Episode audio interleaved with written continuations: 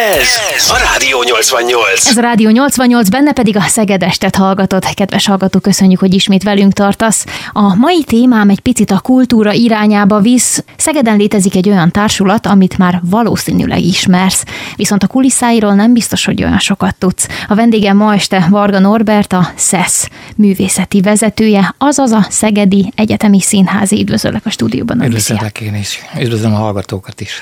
Mióta létezik a SZESZ? Hát ez egy jó kérdés, mert uh, alapvetően a mi uh, indulásunk az 2003. Tehát amit Szegedi Egyetemi Színháznak hívunk ma, az akkor indult, Szene Zoltán találta ki, az akkori társadatta, hogy legyen ez a nevünk. Akkor még félig meddig nem tudtuk, hogy mi ez a név tulajdonképpen, mert hogy nem ez volt a társadat eredeti neve, hanem csak úgy csináltak egy darabot. Azt hiszem az Egyszerelem három éjszakája volt ez, az volt az első, de lehet a Karnyóné is, már most csak azért mondom, mert ezek ilyen vitás kérdések, hogy most melyik volt a leges-legelső. és tulajdonképpen az a helyzet, hogy a társat eredete az valójában egészen 1940 és 41 környékére nyúlik vissza, akkor csináltak Szegeden először egyetemi színjátszást, méghozzá egy Horváth István nevű fiatal sárospataki srác, aki tulajdonképpen a Szegedi Egyetemi Színjátszó Társaságot alapította meg. Tehát odáig nyúlik vissza, és ennek a hagyományai aztán tovább gyűrűztek, mert hogy aztán volt a 60-as években a Pálisti féle korszak, akkor Szegedi Egyetemi Színpad voltunk, vagy voltak ők, és utána volt egy hosszabb kihagyás, a 80-as években 8-11-es csoportnak hívták ezt a Szegedi Egyetemi Színház nevű vagy egyetemi csoportosulás, amely egyetemi színház játszással foglalkozott. És ennek van eredete, ennek a 811 elnevezésnek? Na hát ezt a Balog Jóskától kellene megkérdezni, mert ő volt az, aki azt életre keltette, hogy miért 811, hogy 811-kor kezdték el, az előadást, vagy valami ilyesmi eredete lehet ez. Azt tudom, hogy a Jateklubba, az akkori Jateklubba játszottak ők nagyon sokszor. És akkor a kronológia így áll össze valahol, hogy egy jó darabig nem volt, a 90-es években igazából egyetemi színjátszás, vagy legalábbis nem ez volt a neve, ha csoportosulások voltak, akkor se így nem nevezték el, és akkor így lett végül 2003-ban nyarán, 2003 nyarán alakult a Társulat Szegedi Egyetemi Színház, de hogy mi az eredete a, ny- a, a névnek, e- erről igazából a legendák úgy szólnak, hogy valamikor ugye ez a Szegedi Egyetemi Színpad, amely létezett a 60-as, 70-es években, a Pálisti féle egyetemi színjátszás nagy korszakáról beszélek, akkor Szegedi Egyetemi Színpad volt a nevünk, és hagyománytiszteletből lettünk Szegedi Egyetemi Színház, az a SZESZ. Akkoriban a srácok annyit tudtak, hogy ez milyen jó hangzik, és egyetemi színjátszás, egyetemisták vagyunk, és tulajdonképpen a akik akkor alapították, szerintem többen ismerik a nevüket, hogy most így párat belekapok, például Csorbakat a, a Nemzeti Színházban színművész most, Szívós László, Bánvölgyi Tomi, Harka István, ők voltak azt hiszem az alapító vagy a atyái, anyái ennek a dolognak. Akkor ők egyetemisták is voltak, közben színi tanulások is, tehát ővék a tulajdonképpen a név és a felfedezés, hogy nekünk lehet ilyet csinálni, hogy egyetemi színjátszás ezen a néven. 2003 óta, ha jól számolom, nagyjából 20 év telt el. Mióta veszel részt mindebben? Én 2006-ban csatlakoztam ha jól emlékszem. Akkor az még az elején volt ennek a formációnak. Viszonylag az elején volt, ha úgy nézzük, igen. Az biztos, hogy uh, tulajdonképpen én tudtam róluk, hogy ők léteznek, csinálják, uh, láttam plakátokat, de addig nem volt uh, ilyen irányultság bennem, hogy mondjuk egyetemi színjátszással komolyabban foglalkozok, vagy egyáltalán azt sem tudtam, hogy eszik-e vagy iszák. Ilyen színjátszó kis csoportokat vezettem, és annyira nem kicsi munka volt, mert a öthalmi színjátszókört azt én vezettem az egyetemista éveim alatt, tehát 2006-ban mire ide érünk, akkor akkor már igazából I. és Leo, aki vezette valaha ezt az öthalmia elnevezésű színjátszókört bent ott öthalomba, akkoriban lett színitanodás, megismerkedett a Szene Zoltán nevű sráccal, vagy hát tulajdonképpen ő is benne volt a kezdetektől már ebben, azért mondom, hogy a kronológiát így nehéz összerakni az mhm. akkori csapatba, én ugye nem vettem részt, tehát ez ilyen legendárium bizonyos értelemben,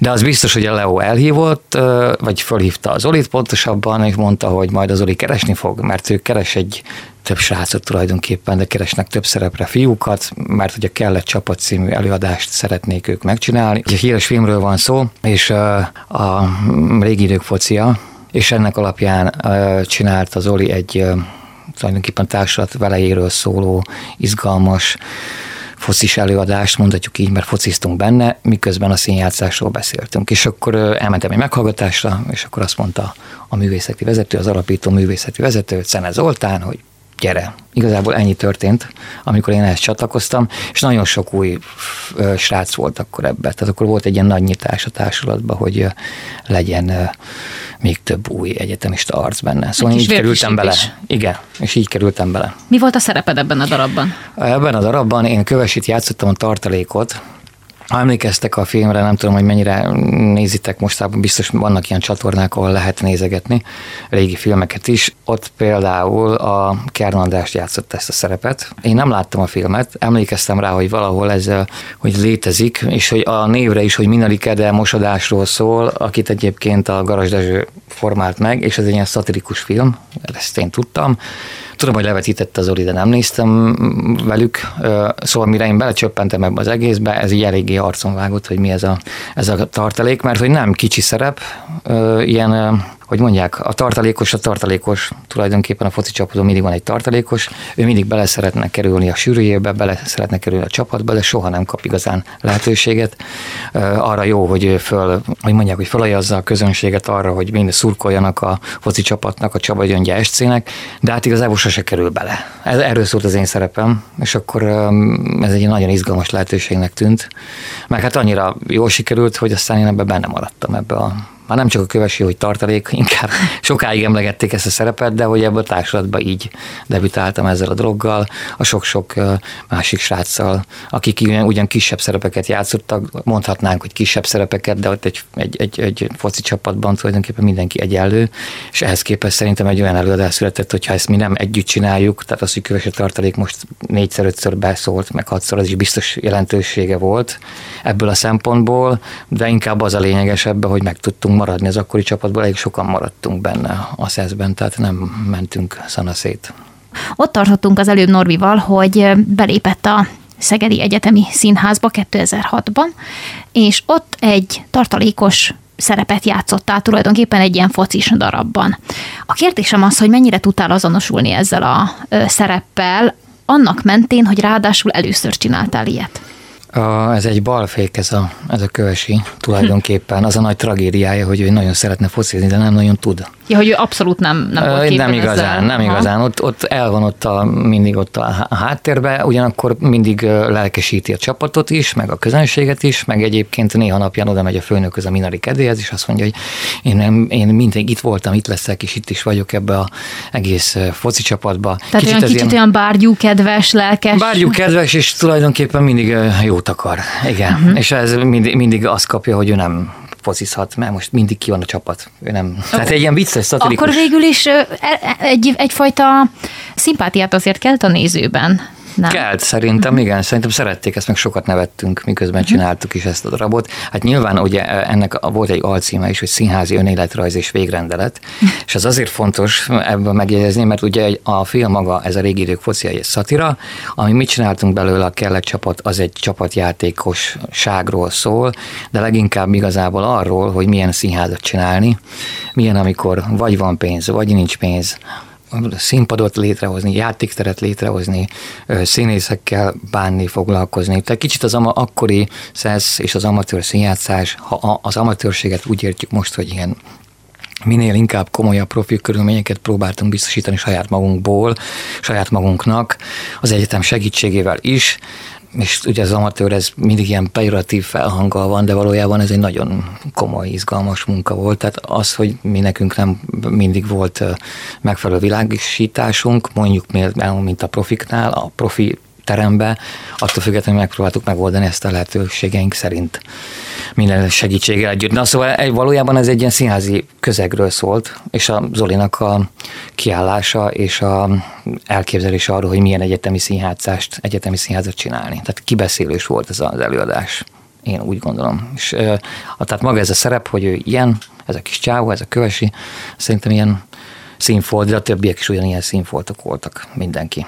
Említetted, hogy a, az egyetem segítette a munkátokat. Most milyen az együttműködés az intézménnyel? Most is nagyon jó az együttműködés az intézménnyel, ugye mindenben, ilyen marketing tevékenységben is próbálnak segíteni, mindenben, amiben csak tudnak, meg amilyen típusú Hát inkább úgy mondanám, hogy a szervezést azt, azt ugye mi magunknak csináljuk, de például azért nagyon nagy szó, hogy évek óta az őszi kulturális fesztivál programfizetjében mindig benne vannak a programjaink. Ugye ott a kulturális irodával nekünk jó a viszonyunk, segítenek. Úgyhogy igazából ez egy ilyen izgalmas viszony, meg hát ugye abban is tudnak, tudtak segíteni máskor is, hogyha el, el szeretnénk jutni fesztiválokra is, mert hogy van rajtunk kívül még három egyetemi színház az országban, a Debreceni, a Pécsi, és mi vagyunk a harmadikak, akik így életben maradtunk a Covid után, és hogy eljussunk fesztiválokra, szükség van némi anyagi támogatás, és ezt nyilván, mivel hogy van egyesületünk, és pályázat útján is megoldjuk, meg az egyetem is segít nekünk. Tehát tulajdonképpen ez együttműködés így. A marketingtől kezdve egészen eddig a pici pénzügyi, vagy nagy pénzügyi segítség attól függ, hogy mikor, hogyan van. Szóval igazából a helyzet az, hogy próbáljuk egymást segíteni. Meg ők neki kell is arra van-e valami statisztika, nyilván nem kívánok író statisztikát, de hogy meg tudod-e mondani, hogy mely, melyek azok a szakok, melyek azok a karok, amikről jellemzően érkeznek hozzátok az amatőr színész jelöltek? Azért érdekes kérdés ez, mert ebből már mindenféle tapasztalatom van. Olyan is van, aki azt hitte, hogy majd kreditre fölveszi ezt az órát, így hívta. Színjátszás óra, nem. Vagy? Ja, nem. nem.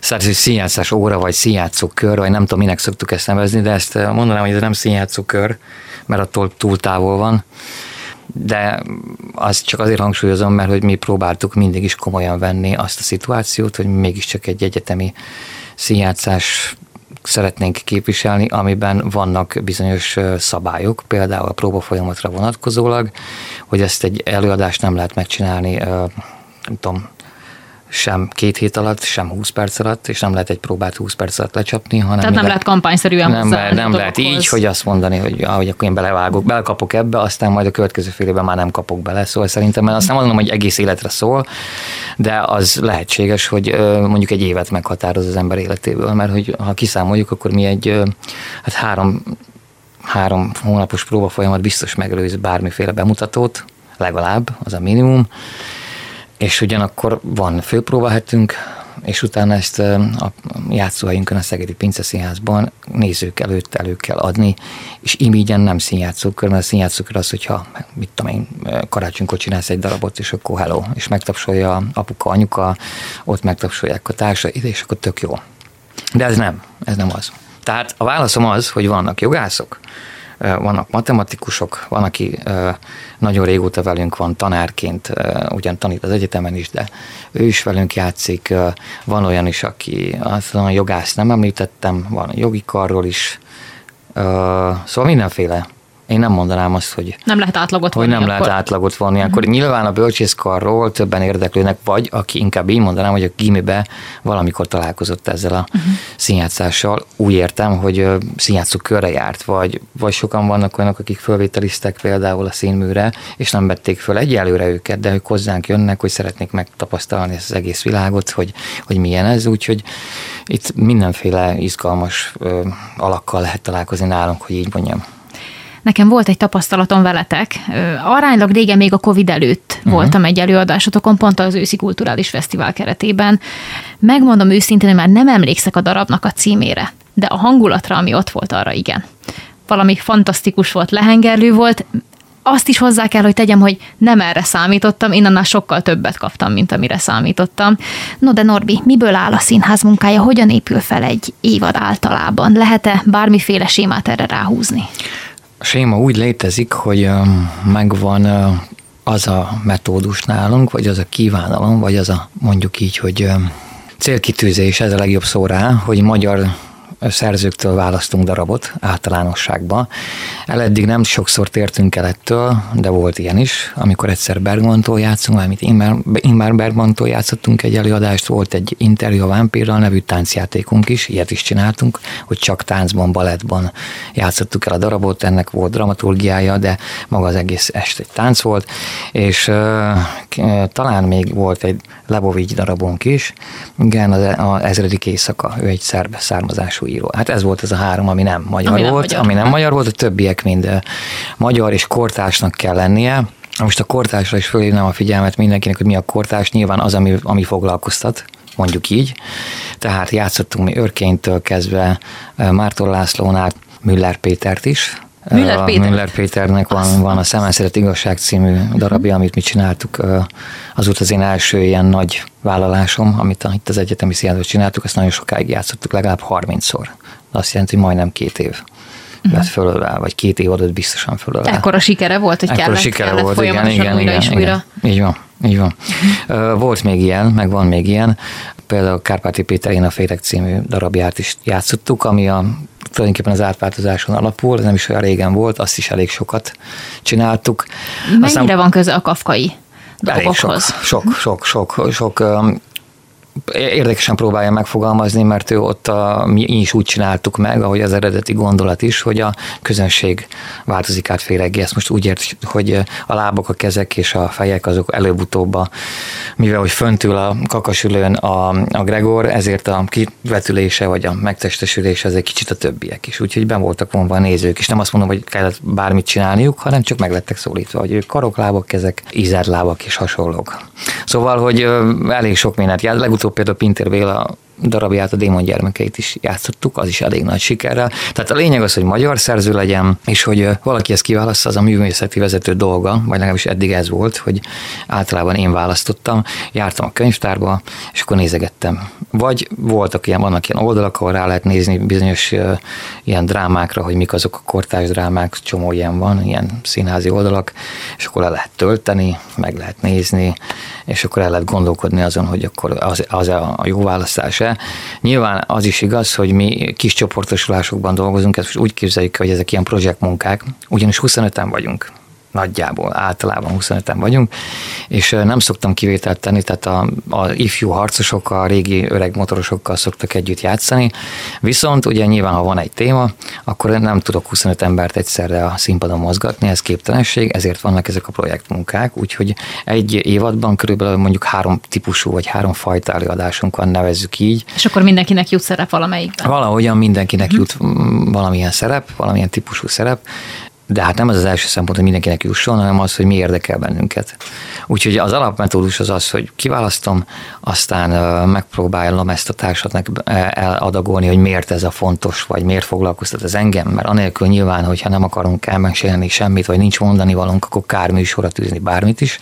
Általában azt szokták mondani, hogy wow, ez milyen jó ötlet, kíváncsi vagyok, hogy hogyan valósítod meg, már hogyha én rendezem, és akkor tulajdonképpen elkezdődik az a próba folyamat, ami mindenhol ugyanaz, és mi is próbáljuk azt a sémát követni, ami a nagykönyvben meg van írva, mert hogy ez egy ilyen bevált dolog, vagyis, hogy van egy elemző, próba, vagy ez egy olvasó próba, amikor először olvasjuk a darabot, van egy elemzése annak, ez viszonylag hosszabb idő, aztán elkezdjük ezt felrakni a színpadra, tehát ez egy ilyen térképészet van tulajdonképpen, csúnyán mondva lerendelkezzük az előadást, az el, a rendező megmondja, hogy ki hova menjen, és miért csináljon, és miért jó ez, akkor megismerjük a díszletet, benne a kellékeinket összeszedjük, lehet, hogy magunktól is, lehet, hogy veszünk kelléket az imént említett forrásokból, pályázatokból, ah- ahogyan fér, meg amit kitalálok, meg ahogy kitaláljuk közösen, megalkotjuk, és akkor utána van egy hosszabb évődés, mondjuk így, amikor tudni kell a szöveget, meg kell felelni, hogy a fény és a hang hogyan legyen egymásba, és a legvégén pedig van egy főpróba, amikor kiderül, hogy mit teszik a maci, és akkor erre szoktunk hívni ö, nézőket, akik ö, megnézik jobb esetben, mármint a főpróbát, és akkor tudunk rögtön egy ilyen visszacsatolást, hogy mi a vélemény, azon még lehet javítani, de utána legalább kétszer egymás után eljátszuk, és akkor minden hónapban játszunk egyet egy produkcióból. Így néz ki. Amikor a szerepeket osszátok, akkor milyen kritériumoknak kell megfelelnie nyilván a színésznek is, meg a szerepnek is, hogy hogyan kapcsolódik össze a kettő? A könnyebbség az benne, hogy uh, nyilván én ismerem őket, régóta dolgozom velük, és uh, sokszor próbálok olyan feladatot adni, ami még, ami tehát például a régieknek egy valami újdonság. Volt ebben, amikor már beletört az ember bicskája, mert attól, hogy én azt gondolok egy színészről, hogy ő ezt el tudja játszani, vagy hogy nem is így értem, hogy el tudja játszani, hanem hogy ő Testhez álló neki? Ö, vagy legalábbis az én fejemben úgy van, hogy ez tök ráillik. Uh-huh. És aztán volt már olyan kiderült, hogy, hogy, hogy, hogy de nem, és nem is azért, mert nem tudta volna megcsinálni, meg tudta volna, csak ő még nem ott tartott, hogy ezt magában. Ugyanis ez egy ilyen érdekes idegrendszeri játék, tehát a szín, hogy mondják, a színjátszást nem lehet kivonni belőle, nem lehet saját magadat kivonni ebből a helyzetből, el kell járni próbára, tudni kell a szöveget, és az hagyja, hogy tudni kell a szöveget, mert akkor csak versmondásra csak tudjuk, hanem hogy szívét, lelkét az ember beleadja, vannak ilyen nagy módszerek, hogy Stanislavski, mert mindenkit lehet föl lehet sorolni, meg tréningezni lehet, improvizációs játékokat játszani, szóval, hogy az ember megismeri a társait, hogy, és látja, hogy miket játszott eddig, és ahhoz képest kap valami új feladatot, ami, ami reményeim szerint beteljesíti őt színészileg, vagy úgy érzi, hogy ez most egy tök olyan feladat, amit én lehet, hogy nem tudok megoldani, de lehet, hogy megfogom, és valószínűleg a végén megfogja, és általában ez szokott beválni, hogy mindenki megoldja a rábízott izgalmas feladatot. Nyilván stimulálni kell őket, hogy, hogy érdekes legyen az az új karakter, amit eljátszik. Személyes vizekre veznék, Norbi. Neked mit jelent az, hogy ilyesmivel foglalkozhatsz? Nekem olyasmit, ami kiteljesíti azt a vágyat, hogy mégiscsak nem nagyon tudok megmaradni a fenekemen, anélkül ne csinálnék valamit. Ami ilyesmi. És ez ugye azért érdekes, mert valójában a gimi alatt például teljesen kikerült engem ez, ez a színjátszás, nem igazán. Amikor a öthalmi kört csináltam például, az egy mindig az úti karácsonykor csináltunk egy darabot, de már akkor is érdekelt, hogy hogyan De abban miért kezdtél bele? Mert, mert maga a színészet az érdekel, hogy hogyan, tehát én sokat ámultam, bámultam a kedvenc filmjeimnek a hőseim, mit tudom én, most mondok egy nevet, a Marlon Brandot imádom, hogy ő játszik, meg amit hallottam róla, hogy, hogy sajátította el ezt a színjátszásnak nevezett de most színjátszásnak hívjuk, de hát valójában színház művészetről van itt szó, tehát hogy azt ugye a legmagasabb bak között van a, a Marlon Brando, de ugyanígy a Johnny Deppet is szeretem, tehát lehetne itt felsorolni, kik azok, akik, akik ilyen inspiratív dolgokat okoztak bennem, de hogy önmagában az mindig érdekelt, hogy mondjuk milyen érzés valaki úgy megformálni, hogy hogy ez érvényes legyen, vagy izgalmas legyen, vagy el lehessen mesélni vele valamit, amit magadról is szólsz, de ugyanakkor természetesen mégiscsak az a feladat, hogy valahogy magadból, de legyél egy másik karakter, egy másik ember, egy másik világban, egy másik helyzetben. És ez, a, ez, a, ez az évődés, a, amit így magammal folytatok közben, legalábbis amikor még színész voltam, úgy, úgy értem, hogy amikor többet játszottam a társulattal, és nem voltam művészeti vezető, akkor ez nagyon izgatott, hogy ezt hogyan lehet megfejteni. Most a művészeti vezetőség mellett nem fér bele a színészkedés? Nem nagyon, megmondom miért, mert én mondjuk az a típusú ember vagyok, aki nem nagyon szereti azt, hogy ha benne van a sűrűjében, most az előadás próba folyamatáról beszélek például, de ugyanez volt már előadáson is számtalan, szóval hogyha véletlenül olyan volt, hogy be kell ugorjak, mondok egy példát, beugrik az ember egy olyan szerepbe, amik valaki beteg, lebetegszik, de nincs már idő arra, hogy hogy új embert tanítsunk be, vagy új ember legyen, de ez mondjuk csak egy-két nap eltérés van, tehát már nincs idő ezt renoválni, és akkor azt mondom, hogy például elmúlt időszakban volt ilyen, hogy akkor egy kicsi szerepbe, akkor én beugrok. Mert hát a rendező ismeri legjobban azt, amit betett az asztalra, tehát valószínűleg tudja a szöveget, frászt tudja, de hogy tudja. Tehát ott el kell kezdeni tanulni, és valójában akkor is azt vettem észre magamon, hogy azon gondolkodok, hogy most jól állok itt, biztos, hogy emlékszem, hogy én ide kell, hogy álljak, mert így rendeztem be. Jól állnak a világítás, mit szól a közönség hozzá? Tehát nem tudod kontrollálni, nem, nem tudom magam a kontrollok közé szorítani, nyilván biztos nem tudom, olyan arcot vágok, ami azt mutatja, hogy az a szerep, amit csinálok, az rendben van, de hogy nekem hiányzik az, hogy valakit beledumáljon. Hogy álljál ide, álljál oda, ott az jó. Tehát, hogyha mondjuk egy próba folyamatban részt vennék, nekem szükségem van a rendezőre, aki egy külső szám, aki elmondja, hogy oké, okay, hogy rutinból vagy akár, hogy ezt megcsinálod, de hogy, de hogy inspiráljon, hogy mondjon, hogy balra álljál, jobbra álljál, álljál fejen, próbáld meg így, próbáld meg úgy, nem jó, nem, tehát hogy ha nekem ez nincs meg, akkor, akkor elkezdem magamat gyötrően elemezni oda bent, és akkor azt veszik észre a többiek is, hogy ez a csávó még semmit nem mondott arról, hogy, hogy mi hová álljunk, de ő el van foglalva magával, még nem találja helyét, és akkor megy a bizonytalanság. Tehát én sokkal jobban szeretem, hogyha ha a művészeti vezetőnek ugye kivál, az eredeti feladat, hogy kiválasztja a darabot. Elméletileg nem kéne rendeznie. De hát úgy mostanában az volt a helyzet, hogy én rendeztem is, nem függ össze a kettő, de ez így történt már sok éve óta így van. De emiatt ugye szerintem a színészetet ezt így egy kicsit kell hanyagolni az imént említett okok miatt. Valaha tervezett, hogy visszamész a színpadra úgy, mondhatjuk úgy, hogy teljes állásban így ezen belül?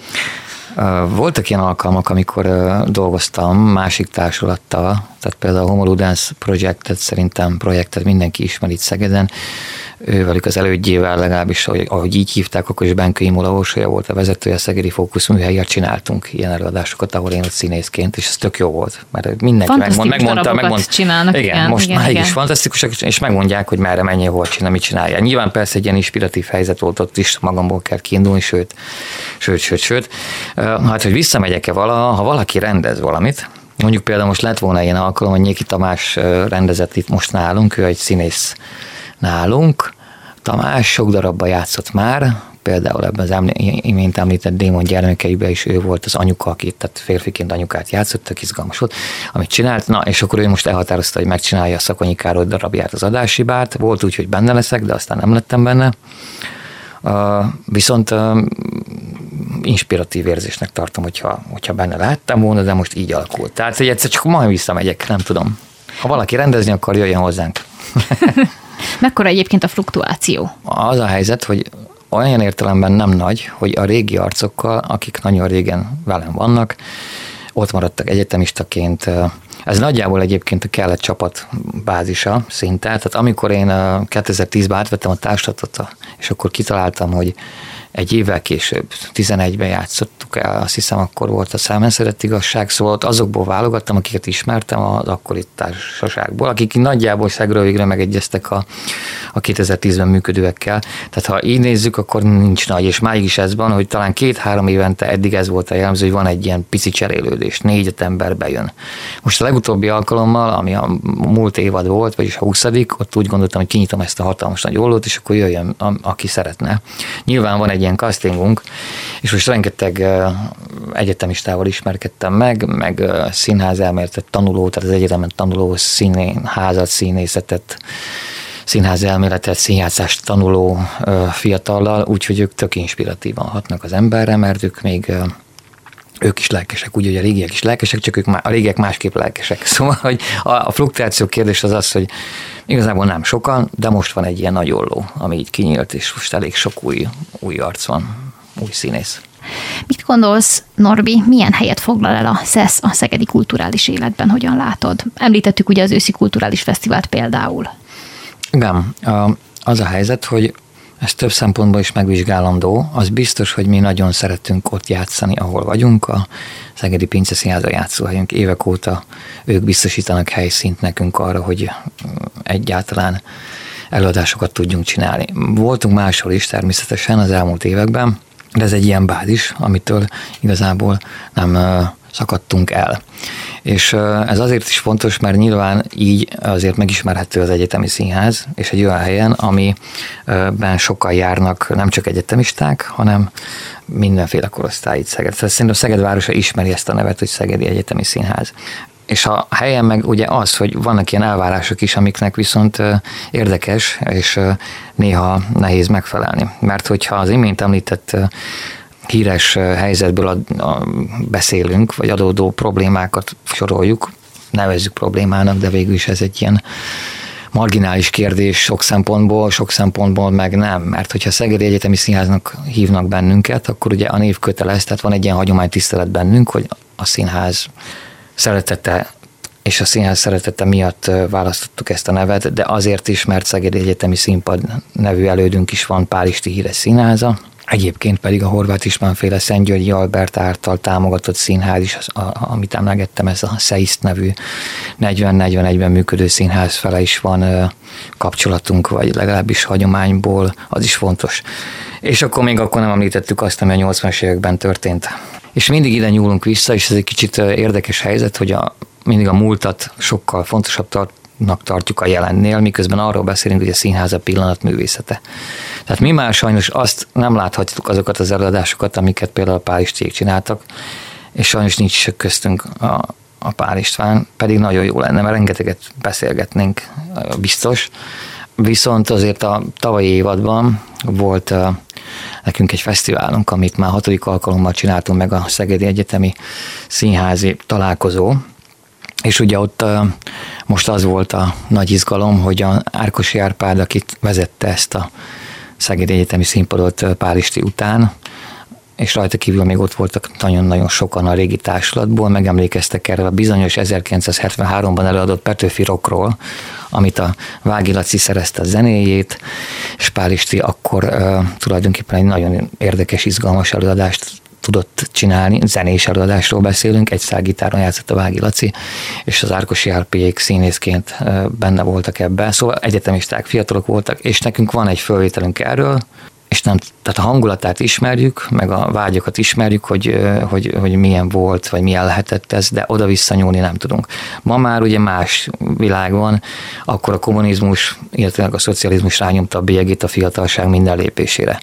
Ma pedig az nyomja rá a fiatalságra, és mondjuk a Szegedi Egyetemi Színházra is a, a bélyeget, most így ilyen vagy a plecsnit, hogy egyrészt feleljünk meg annak, ami régen történt, legyünk ugyanolyan jók, izgalmasak, fényesek, fantasztikusak, aminek meg is próbálunk magunk szerint is felelni. Ugyanakkor pedig van egy olyan helyzet, hogy mint tudjuk, rengeteg minden inger éri a fiatalokat. És ma már pont, hogy a színház a pillanatban gyökerezzik, minden előadásunknak követnie kell ezeket a, azokat a helyzeteket, hogy mégiscsak egyetemistáknak játszunk, és az ő világuknak is meg kell felelni, magamnak is meg kell felelni, mármint, hogy én mit szeretnék elmondani a világról, mindennek meg kell felelnünk, és még arról nem is beszéltem, hogy akkor mit, mit szólunk a zenei világról. Tehát ebben az iszonyú dömpingben, ami van, ebben az egyetemi színjátszást megkeresni, hogy ennek hol a helye, ez egy igazi vagány feladat. Szegeden szerintem megvan a helye. Nem csak a falakról beszélek, hanem szerintem arról is, hogy mi a hagyomány, és hogy most egyáltalán, hogy 20 éves tudott lenni a SESZ a mai formájában 2003-tól idáig tart, és még reméljük sokáig fog tartani, ez szerintem nagyon nagy szó, és ez nagyon izgalmas a város számára is. Volt olyan színészetek, aki végül akár máshova ment el, és aztán befutott színészé vált? Voltak olyanok, akik egyrészt ugye, akik alapították például a Szegedi Nemzeti Színházban játszanak most, vannak olyanok, akiket fölvettek. Mármint a, 2003-as alapítás. A 2003-as alapításnál, így van. Aztán vannak olyanok, akiket fölvettek a színműre azóta, tehát sikerült, így mond, az már egy siker, hogy fölveszik a színműre, és nem is egy ilyen ö, emberről tudok, és van egyébként kapcsolatunk ö, a profikkal. Szerintem senki nem úgy jön oda előadást nézni, hogy jaj, majd most a szeszeszek, itt, itt valami ilyen fura dolgot fognak csinálni, ilyen kis amatőr valamit, hanem de még ha is gondolják, akkor is van beszélgetés utána, szoktak gratulálni, mi szoktunk kérdezni, ha ilyen lehetőségünk van, hogy látjuk, hogy valaki eljön mondjuk a nemzetiből, de nyilván nekik is sok dolguk van, tehát nem mindig ez van. De hogy mm, szerintem, ha így nézzük a befutást, az a legjobb befutás, hogyha tőlünk valaki szín, színis, színis úr is lesz. Annál nagyobb izgalom nem kell, mert végig akkor kapott valamit és hogy aztán én szurkolok nekik, hogy bármilyen filmben láthassuk őket, de szerintem a fiatal színészek most sokkal kevésbé vannak képernyőn, mint mondjuk régen, a 60-as években. Ez is egy másik történet. Egészen sok mindent boncolgattunk, onnantól kezdve, hogy hogyan alakult meg a Szegedi Egyetemi Színház, de eljutottunk odáig is, hogy időnként még a Nemzeti Színházból is van olyan, aki elmegy és megnézi az előadásukat. Reményeink szerint, igen. Ebben bízunk. Milyen kompetenciákkal kell szerinted rendelkezni egy amatőr színésznek? Nyúljunk vissza egészen idáig most. Olyan ambíciókkal jönnek, akikkel én találkozom, hogy két fajta van, mondjuk így. Az egyik fajta, aki azban hisz, hogy ha megjönnek a fények, és világos lesz a színpadon, és föl tud állni négy darab deszkára, ami egyébként végül is így van, hogy akkor már lehet színházat csinálni, de hogyha feláll négy, erre a négy deszkára, vagy erre az ötre, akkor ez már elég. Szerintem ez nyilván nem elég. Ezért én azt szoktam csinálni például, amikor ilyen fölvételi valami van, nevezzük castingnak, ilyen csúnya szóval, hogy megkérdezem, hogy mi szeretne a színjátszástól, vagy hát az miért akar színházzal foglalkozni, mi a célja.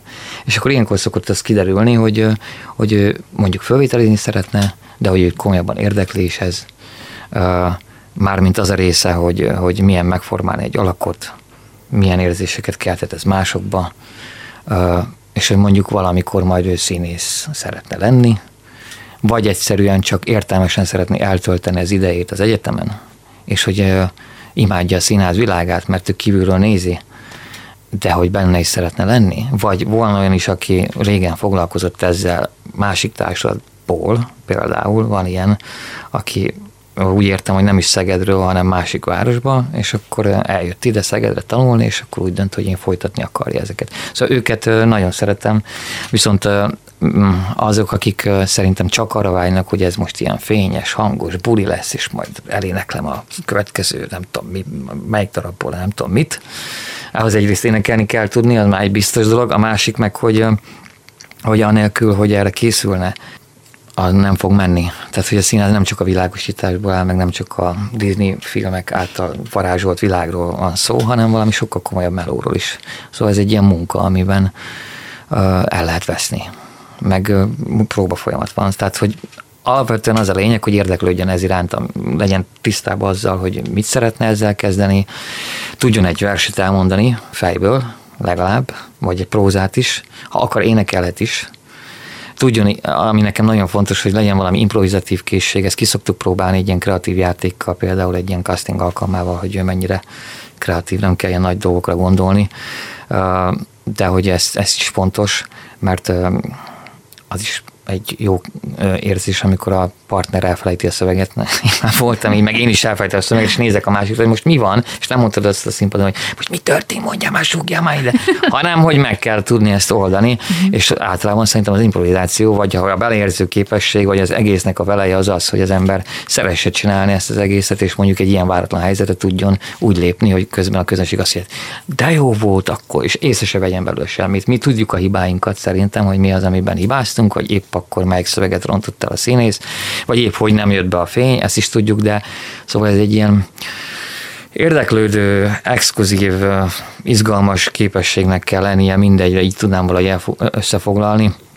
Az az amatőr színházas beleáldozza egyébként minden egyes olyan alkalmat, amikor mondjuk nem otthon tanul, hanem eljön, este fél nyolckor szoktam mi próbálni, tehát még az is fontos, hogy időt áldozzon rá, és akkor fél nyolctól egy ilyen tízig, fél tizenegyig szoktunk próbálni, ott lent a Pince Színházba, és akkor még a főpróba hétről ne is beszéljünk, hogy akkor minden nap próbálunk vele foglalkozni. Tehát ő ezt neki ezt el szoktam mondani, ezt mindezt vállalnia kell. Tehát az amatőr színjátszó az ezeket nálunk legalábbis, ezeket a skilleket kell, hogy magán viselje a felvételiztetés, vagy a casting, mm. nevezzük így, az milyen szempontok alapján történik aztán meg? Van-e benne mondjuk személyes preferencia, vagy az, tehát hogy mennyire kell, hogy exakt legyen egy ilyen felvételiztetés?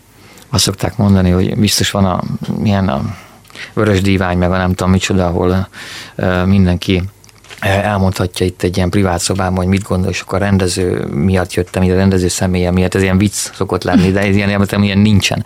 Tehát, hogyha arra akarsz rákérdezni, hogy, hogy igazából mik azok a, a, a dolgok, amik elvárhatók tőlük, vagy valami ilyesmi, Inkább arra gondoltam, hogy a saját személyes preferenciáid, hogyha mondjuk te uh-huh. választod ki azt, aki, uh-huh. aki képbe jöhet esetleg hosszabb távon, azok mik lehetnek? Uh-huh.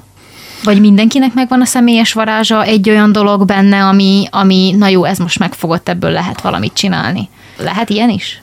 Hát a valamit csinálás, ahogy most fogalmaztunk, igen, ez egy jó ö, helyzet, amikor ö, azt szoktam mondani, hogy egy, egy ilyen helyzetben, amikor az ember ül valahol, és valaki vala, vele szembe van, és most meg kell neki nyilvánulnia, nyilván az alapvetően leírja azt a szituációt, hogy ez egy, ez egy bonyolult dolog, mert én nem szeretek, azért sem hívom castingnak, mert ez nem egy vizsga. Uh-huh. Inkább arról szól ez a dolog, hogy ismerjük meg egymást, meg hogy én mit gondolok róla, de és te mit gondolsz rólam, és lehet, hogy ott fogjuk meggyőzni egymást, hogy neked mondjuk helyed van az egyetemi színjátszó helyen, mármint, hogy a Szegedi Egyetemi Színházban például, hogy őszintén beszélsz a vágyaidról, meg magadról, illetve azokon a verseken keresztül, mert az is igaz, hogy azt is el szoktam játszani, hogy mondd el ezt a verset, oké, okay, hogy megtanultad úgy, ahogy, de hogy düböl, félelemből, vidámságból, hogy lássam, hogy mi van akkor, hogyha kibillentjük ezt a szituációt.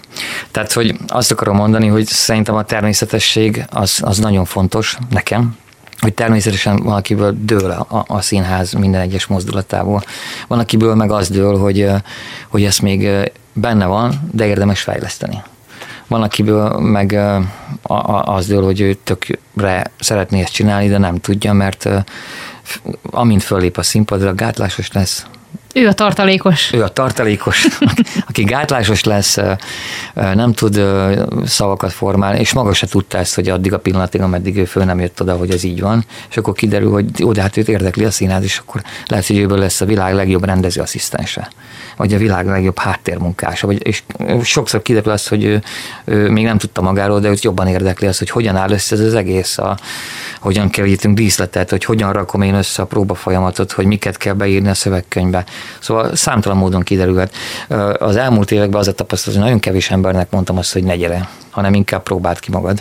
De abban nem vagyok biztos, hogy pont színészként kellene. Uh-huh. Lehet, hogy van egy másik irány. És ezt még lehet, hogy meg sem mondom, csak azt mondom, hogy gyere közénk, és akkor megtaláljuk a helyet. Milyen élményekről tudnál mesélni, ami a színházzal kapcsolatos, és valamiért emlékezetes számodra? Ilyen értelemben az összes emlékezetes, tehát legalábbis a hosszú-hosszú próba folyamatok azok biztos tudom, amikor éjfélkor ülsz a pince színházba, és még mindig nem megy az a jelenet, és hogy még mindig azon agyalunk, hogy hogyan nézen ki a világítás. Ez annyira nem látványos dolog, de bennünk eléggé látványos félelmeket okoz a másnapi vagy premier, vagy, vagy a másnapi próba kapcsán, hogy akkor ez hogyan, hogyan folytassuk. Tehát tudom, hogy ültünk például az Olival is így éjfélkor, és akkor még akkor gondolkodtunk rajta, hogy basszus, már megint itt ülünk éjfél, de még nincs kész a, nem tudom, díszlet egyik eleme, vagy még ezen agyalni kell, vagy még be kell világítani a színpadot, ezek ilyen hosszú, hosszú történetek szoktak azért lenni. De ez nem annyira látványos, mint az, emlékszem, hogy voltunk, a, ez a hely már nem létezik, a Mixát Kálmán utcán játszottunk az Zero Art Café nevű helyen, ez ma már tényleg nincsen. Ez egy pincehelyisége is volt ennek a helynek, ami egy ilyen vendéglátó hely volt, és mi ott játszottunk, ezt szerintem 15 6 írtunk valahogy e környékén voltunk és akkor Ingmar Bergmannak a Fafestmény című előadását adtuk elő, amiben tulajdonképpen az a lényeg, hogy a színésznek nevezett Hát a Kosztolányi Jóska játszotta, hogyha most hallgatja, akkor biztos fölemeli a fejét erre, tehát Kosztolányi József játszotta ezt a színészt, aki tehát a darab szerinti színész volt, az a lényeg, hogy elcsalja a feleségét a hazajövő lovagnak, aki hazajön, arról szól az egész előadás tulajdonképpen ez a hetedik pecsét című filmnek az egyik lenyomata, az első lenyomata, mert a Bergman egyetemistáknak írta annó annak idején, és mi ezt csináltuk meg, fizettünk is érte jó sok jogdíjat, mindegy, de hogy ezt, az, ezt, ezt az előadást játszottuk éppen akkor, és akkor a Jóska belelendült ebbe az egészbe, és nagy veszekedés jelenet, mert a lovag betér és a, a színre, bejön a színre, és mondja, hogy hogy elcsaltad a feleségemet, bla bla bla, és akkor igen mondja erre a, a Jóska, hogy igen, mert színész vagyok, és mindent megteltek, tatra. És azt hiszem, hogy azt beszéltük meg, hogy, hogy így leveti magát a padlóra. Az ilyen csempés padló volt valójában. Mármint a lovag, vagy a színész? A, a, a színész, Aha. játszó színész, igen, igen a, József, a Jóska leveti magát, és tulajdonképpen le is vetette magát, de szerintem ilyen térdelős valami volt, ha jól emlékszem, és a fejét azt oda kocintotta egy kicsit a csempéhez. De lehet, hogy ez máskor is megtette, és azt nem is koppant meg semmi ilyesmi nem volt. Mindenesetre fölkelt, mondta tovább, nagyon, és azt látom, hogy folyik a véra így lent a homlokán. Hova? Én, integetett nekem, a, a, mert, mert én pont a pultba ültem, a fénypultba, integetett a Birkás Tibi, hogy nézd már, nézd már, nézd már, hogy a Jóskának folyik a fejéből a vér. És azért az izgalmas, hogy az ember ilyenkor átgondolja, hogy most hívjam a mentőt, vagy nem, vagy, és akkor mondta, hogy hát te hívnod kéne, csinálnod kéne valamit, Norvégon, de hát ameddig a Jóska nem szól, ő már egyébként 40 éve színjátszással foglalkozik, egy színházzal foglalkozik, már katonakorában is ezért csukták el, mert elment a körletből máshova játszani, mert nem, enged, nem lehetett volna, kapott is büntetést érte. Na mindegy, ezt mesélte, szóval, hogy az a lényeg, hogy folyt a fejéből a vér, és mondom, amíg nem szól, addig menjen az előadás. The show must go on. Na igen, és uh, folyt a vér a fejéből, elmondta a szövegét, kiment, ezek a többiek megijedtek már, mint a takarásban, úristen, mi van el? Semmi, semmi, semmi, semmi. Igazából ott, mit tudom nem kellett bekötni, mert csak annyi történt, hogy valahogy picit felszakadt a, a szemöldökénél, tehát is uh, semmi más, és le is ment az előadás. Na de a nézők azt mondták utána, hogy ez milyen jó meg volt csinálva, hogy még a művér is omlott a fejébe, ez valami fantasztikus, és hogy így kibírta, és hogy milyen ez, Hát mondom, igen, igen, valójában ez teljesen hely. szóval ez volt az egyik ilyen emlékezetes történetek eh, egyike, de tudom, hogy az, eh, az is nagyon izgalmas volt, amikor a, volt nekünk eh, ilyen, hogy bemertünk a színházba. és a Müller Péter Szemelszedett igazság című darabját játszottuk ez is jutott eszembe, mert hogy van egy olyan jelenetben, amikor felakasztja magát a, az egyik szereplő. Ezt úgy oldottuk meg a pinceszínházban, hogy volt egy kötél, ami föl volt a plafonra rögzítve, és akkor csak belerakta a nyakát. Viszont a srácok ott a Nemzeti Színház színpadán, tök nagy terünk volt, mindent kértünk, és ben volt a, egyik, egyik darab, egyik opera darabból, ben volt egy hatalmas nagy guillotine. De egy ilyen jó nagy ember magasságú, sőt két ember magasságú, tehát iszonyú nagy. Senkivel nem beszélték meg sem a az ottaniakkal senkivel sem, még én velem se. Ment az előadás, elérkezett az jelenet, és betolták ezt a giotint. Betolták, igen. Be, aláfeküdt, nem tudom micsoda, és aztán, és aztán kitolták, és akkor azt hiszem iszonyú nagy fejmosást kaptunk, hogy hogy képzeljük mi, hogy, hogy, hogy a, betoljuk ezt a, ezt a izét, ez miért? Mert ugye nem jött be utánunk az ügyelő, hogy ezt nem szabad, mert egyébként meg nem szabadott volna, hiszen még csak az hagyja, hogy mert tök jó mutatott, de azért mégiscsak van egy magassága, tehát ha alárakta valaki a fejét, nehogy véletlenül baleset legyen, lehetett volna, de nem lett, hál' Istennek. De mindegy, barom, látványos volt, meg dicsértek bennünket, hogy micsoda giotint hoztunk. Igen, de hát az a színe, mindegy. És tudom, hogy a második alkalom, amikor mentünk a táncjátékkal, akkor könyörögve kért az ügyelő, hogy csak azt mondd meg, hogy mit csinálsz. Semmi olyat ne csináljatok, amit, amit nem beszéltek meg előre. Az egy táncjáték volt, tehát ott nem volt díszlet, úgyhogy de így fogadtak, hogy csak mondjátok meg, mindent csináltak, csak, csak, csak a keretek között, hogy mit szeretnétek bevinni. Ez a, ezek jutottak eszembe egy hirtelen most, amik ilyen izgalmasok voltak. Csak röviden, mert ebben a blogban már nem sok időnk maradt. Te hmm. ezeket az élményeket hogyan éled meg aztán visszagondolva? Ezek ilyen nagyon jó dolgok, megizgalmas irányba viszik azt, hogy lehet mesélni például a, a a régiek szoktak sztorizgatni az újaknak, hogy ez mi volt, meg hogy volt. Vagy a régieket dühítjük föl, ez nem, az újakat dühítjük föl azzal, hogy a régiek sztorizgatnak, hogy emlékszel, amikor ez volt, meg az volt, meg mi történt, meg hogy történt. Az utazásainkról például sok mindent tudnánk mesélni, amikor Debrecen Egyetemi Színházon utaztunk, hogy ott milyen helyszíneken játszottunk, már mint hogy milyen profi helyszíneken játszottunk, és hogy mindenki hogy rá volt erre, ezekre a témákra görcsölve, hogy mi történik. Ott is a Csokonai Színházban játszottunk többször is, úgyhogy az egy tök más közeg egy picit, mint amihez itt hozzászoktunk, és ezt most nem a negativitás számlájára írom, hanem arra, hogy tök más helyszínen játszani, és közben meg ugye ott koleszba aludtunk, tehát ott mentek aztán a beszélgetések. A másik egyetemi színházakkal, nagyon sokat dumáltunk, nagyon sokat röhögtünk. Szóval ezeket alapvetően a közösségi élmény az ebből fakad, hogy ők is csinálnak valamit, főleg amikor, vagy amikor mi hívjuk el őket a mi fesztiválunkra, hogy ti mit csináltok, hogy csináljátok, ott, ott, hogy, ott, ott kiabál a rendező, mert azt szokták mondani, hogy kicsit kiabálós vagyok, vagy néha jelduran az agyam, és akkor nem, a zsiga nem szokott annyit kiabálni, vagy, vagy ilyesmi, szóval mindenki másképp gyűjti össze tapasztalatait. Szerintem ez a közösségi élmény is fontos ugyanakkor, tehát amire rá akarsz kérdezni, hogy attól, hogy én is jól élem meg ezeket az élményeket, bármiről legyen is szó, giotintól kezdve, ezek tök megmosolyogtató, akkor is nagyon jól nézett ki, akkor is nagyon sokat rögtünk rajta, függetlenül attól, hogy lettünk tolva. Szóval, hogy a kicsit az újak vannak rosszabb szituációban, mert ők velük még nem történt ennyi minden, és akkor hallgatják a régieket, hogy jó, ezt a sztorit, ezt miért mondjátok? Vagy ezt a, meg ugye szokott az a szokás is lenni, hogy egy-egy darabban egy-egy szó szállóigévé válik, és amikor szállóigévé válik, akkor elkezdik mondani a való életbe is, próbán kívül, és akkor el szoktak kérdezni, mi van? Most van, aki kimaradt valamelyik próba folyamat, és mondja, tök sajnálom, hogy nem voltam benne, ennyi hülyeséget, hogy mondottak össze. Tehát, hogy Milyen díjak, kitüntetések, eredmények azok, amiket fel tudnál sorolni az elmúlt, hát most már húsz évben, amióta, amióta a jelenlegi formájában létezik a SESZ? Jó sok van, és össze-vissza is el tudom mondani, megpróbálom kronológiai sorrendbe rakni. Az biztos, hogy van, van egy minősítésünk, kettő is, van ezüstből is, és van bronzból is. Most azért mondom így, meg a kronológiai sorrendje is az, hogy el, el, elsőnek volt aranyunk, utána lett ezüstünk, utána lett még egy aranyunk, és utána a vége kaptunk egy bronzot. Ez a minősítés ez úgy néz ki, hogy tulajdonképpen a magyar művek szemléje, ahova mi el tudtunk menni, hát nem azt mondom, hogy túl sokszor, meg amikor megrendezik ezt, akkor el tudtunk menni, sőt, még a Covid előtt volt ez igazából rendszeres, és akkor ott osztanak ilyen minősítéseket a társulatoknak. Ez azt jelenti, hogy akik ott megnézik a sok-sok előadást, Legős János például akkor az Országos Színjátékos Szövetségnek az elnöke, általában ő szokta többek között még más ö, is egyáltalán véleményt formálni ezekről az előadásokról. Ő is ugye tulajdonképpen azt kell tudni, hogy ebben a mozgalomban, amit úgy értünk, hogy valahol a Szegedi Egyetemi Színház a profi, az amatőr, és ezt értsük jól, hogy a gimnáziumi színjátszás között is elhelyezkedik, és még a függetlenek közé, közé is beékelődik. Tehát, hogy ezek vagy így vagyunk is valahogy. egy ilyen igen, igen, és Aha. tehát, hogy akkoriban, főleg a Covid előtt rengetegszer mentünk fesztiválra, és rengeteg fesztivált is tudtak szervezni. Nyilván ott akkor le, sok minden lestoppolódott.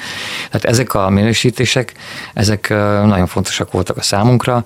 Amikor elmentünk Pécsre is, például most mondok egyet, a Démon gyermekeért kapott a Nyéki Tamás, mint legjobb színész díjat, én azt hiszem, hogy a Bánvölgyi Tamásnak és a Csorbokatának is van egy legjobb szerelmes párért járó alakítás még az elejéről, és azt hiszem, hogy a, a, a egy szerelem három éjszakájából való ez a, ez a, ez a díj, mármint hogy ez a, a darab kapcsán kapták de ha nem, akkor a szerelmem ráér, majd összeszidnak, hogy nem tudom elmondani, de egyébként ebből a kettőből. Tehát az a lényeg, hogy van nekik egy ilyen szerelmes pár, a legjobb alakítás díjáért járó, vagy díja.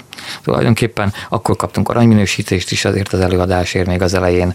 Az ezüstöt, uh, ho, ho, hát ezüstöt is talán valamiért kaptuk, a démon gyermekeért még egy aranyat, a bronzot az én a féreg a Kafka Kavariért kaptuk, amit mostanában, és egyébként pedig van egy ilyen zenekarunk is nekünk, ez a Naked Sess nevű formáció, amivel oda voltunk Magyar Kanizsán, és ott a Viadal című ilyen tehetségkutató-szerű, igen, mégis tehetségkutatónak nevezzük, ott a sok zenekar közül mi lettünk a legjobbak. Akkor ez 2019-ben be volt. Egyébként a Nick Sess az hogyan kapcsolódik az egyetemi színházhoz?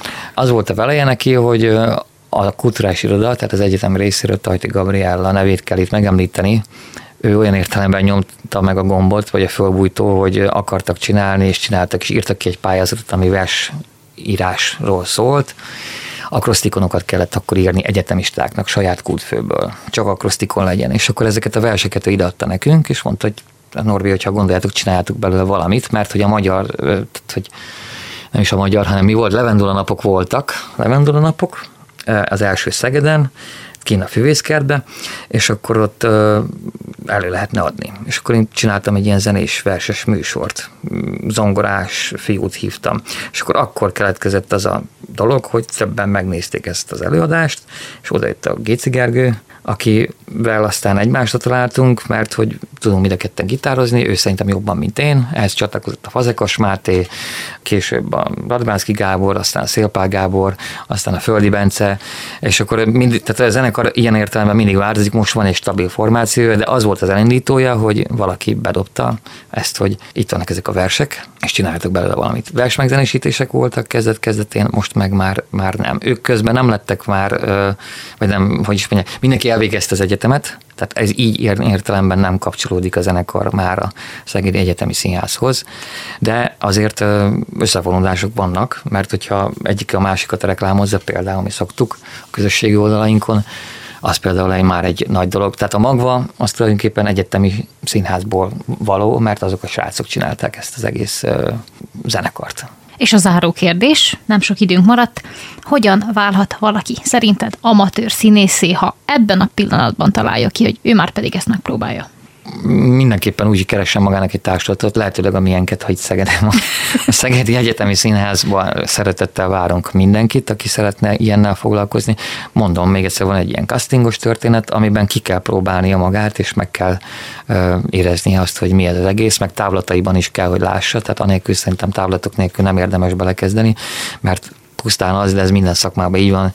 A könyvtáros is vagyok, és a könyvtárosokra szokták azt mondani, hogy vagy amikor jelentkeznek, szokták ezt mondani, biztos én is mondtam talán, hogy szeretem a könyveket, gyerekkoromban is sokat olvastam, oké, okay, de ettől még nem leszek könyvtáros, mert egy csomó minden más dolog is hozzátartozik. Mondjuk nem is azt, hogy nem leszek könyvtáros, hanem hogy nyilván ez indítónak jó, de mindenki elmondja magáról a színjátszásban is, hogy én gyerekkoromban oviba színjátszottam, ez is igaz, rám is igaz. Gimibe volt színjátszó kör.